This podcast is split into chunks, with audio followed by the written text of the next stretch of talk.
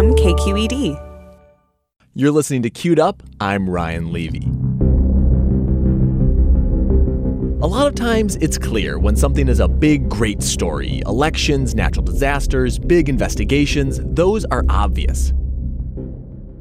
But sometimes it's the small stories that find a way of burrowing into you and really leaving their mark. That's what happened this week with a story about tacky diner dishware made in a factory in El Cerrito and the people who just love it. Reporter Ariel Plotnick brings us a story of TEPCO. I'm sitting outside at a cafe in El Cerrito with Sandy Genzer She's telling me about the moment she and her husband found what they'd been looking for for years. We always go antiquing wherever we go. And we went to this antique store, and way down low in a cabinet where you could hardly see were two doggy diner mugs. So we bought them, and we were so excited. We were quivering. We were so excited. These aren't just any mugs, they're TEPCO mugs. And at one time, they were in restaurants all over the Bay Area. Sandy and her husband Lynn have an outdoor shed filled with TEPCO dishes. They had a newsletter called the TEPCO Tribune, and they started a fan club. And when we created the TEPCO Collectors Club, I was the main dish. I'm Lynn Mack. Sandy is my wife, and uh, as part of the uh, TEPCO Club, I was the side dish. Sandy and Lynn, the main dish and the side dish. We flipped through a binder full of images from the original TEPCO catalog. Every plate ever made in every pattern. Some sport wild decorations bamboo leaves, wagon wheels, flowers, and pagodas. The plates also have wild names Concord, Flame, Melody, Mohawk, Monarch, Pixie, Reef. And the dishes are beautiful in a kind of ugly way. I don't know, it's got dings and and scratches and knots and uh, the, the the quality is very bad and the I don't know it's we love it.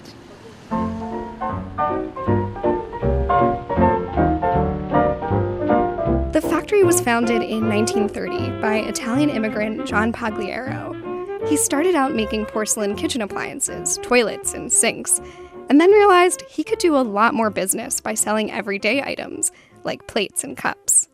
The factory produced tens of thousands of pieces of pottery every day, all handmade. TEPCO was El Cerrito's biggest employer, Oval platters and bowls were thrown on eccentric jiggers. A relative of John Pagliaro made a documentary of found footage from the TEPCO factory. Workers mix and pour porcelain into dish molds. Decorators tossed the china into a tub of water, and when the tissue soaked free, it left the design clearly registered. Then the ware was ready for the glaze dippers. Back then, TEPCO dishes were everywhere. Louis' Restaurant Club in Richmond, Spenger's Fish Grotto in Berkeley. They were at country clubs and even the Kaiser shipyards. The US Army and Navy used full sets of TEPCO in their mess halls and on their ships. El Cerrito mothers, the story goes, used to tell their kids to bike down to the TEPCO factory to pick up an extra table setting. The factory was going strong until one day in 1968 when it was destroyed by a kiln fire.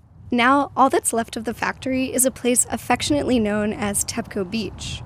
The factory used to drive their broken plates right here to Point Isabel in nearby Richmond. Multicolored TEPCO shards are piled in a thick layer on top of the sand, mixed with dried seaweed. Walk on the beach and you hear the crunch of porcelain underneath your feet. Crouch down and you can find special treasures pattern pieces and handles broken off from teacups. Remember Lynn Mack, the self proclaimed side dish of the Collectors Club? I'm standing here with him, watching the tide wash in over the fragments. It's just Lynn and me at the beach today. His wife Sandy recently, unexpectedly, passed away. Without her, he says, TEPCO isn't that fun anymore. You know, I look at some of the collection and I, it's lost its some of its luster. You know, because it's something we did together, and now mm, I'll have to regenerate the interest because I just some of it I can't even look at some of it. People with a passion for TEPCO are getting harder and harder to find. It's even more difficult to find people who remember life at the factory.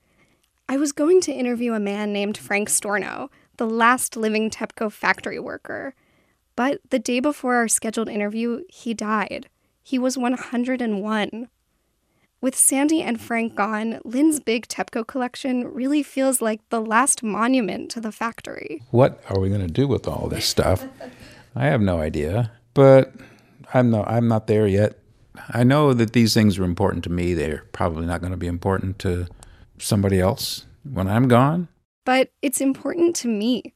I've started collecting TEPCO now.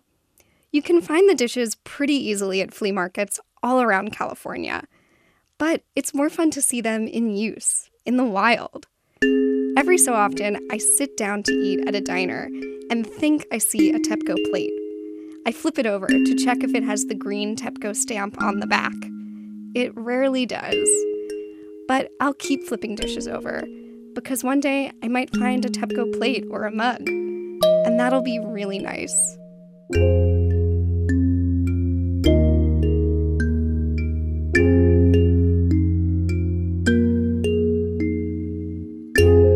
Thanks to reporter Ariel Plotnick for her story, which originally aired on the California Report magazine. You can see more stories I like this week, including one about a statue in San Jose that isn't what it looks like. Find that at our website. It's kqed.org slash QEDUP. Let us know what you think of the show. You can subscribe to Queued Up and give us a rating and review in Apple Podcasts, or just send us a note at queuedup at kqed.org. I'm Ryan Levi. Have a good week.